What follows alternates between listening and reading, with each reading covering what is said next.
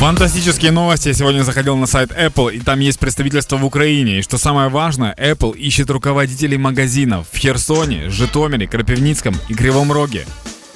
Я подивилася ще раз на список цих міст, і я вам скажу, це реально правда. Сьогодні їду додому у Житомир, і можливо я там і залишуся, можливо, понеділок ти будеш працювати сам.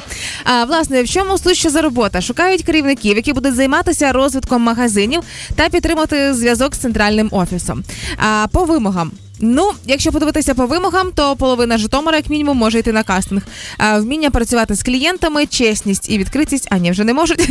Вмінням вирішити будь-яку ситуацію, навики е, роботи в команді та підтримка здорових стосунків серед колег. Стоп, почекай. Я років 10 тому працювала два місяці в житті в кол-центрі. Приблизно так само і виглядали вимоги. Просто бути веселим і приходити на роботу. Получается, что просто везде нужны люди, ну, одинаковые абсолютно. Да, Я думаю еще о том, что очень легко мотивировать людей покупать технику Apple. Як? Это одна из самых простых. Ты просто говоришь, теперь это модно. И они такие, а, хорошо. Ну, я Да. имею в виду, теперь это модно, когда выходит новый гаджет.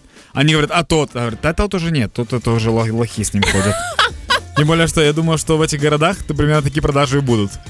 пожалуйста, купите, да, это модно. Не, просто говорят, это модно. Он говорит, так у меня вот такое, да это фигня, ты чего, ты ходишь как лох.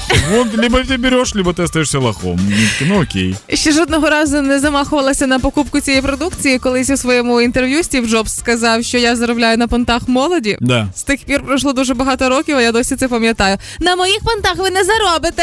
Забавно то, что нет очень крупных городов в этом списке. Получается, что в Киеве, Днепре, Одессе не будет техники Apple. И люди Не-не-не. будут ездить, если раньше люди говорили, привези мені з США iPhone, то тепер будуть говорить, привези мені iPhone з Карпивницкого. Це починається розвиток славнозвісного мобільного туризму по Україні за телефоном, як Хмельницький за одягом колись.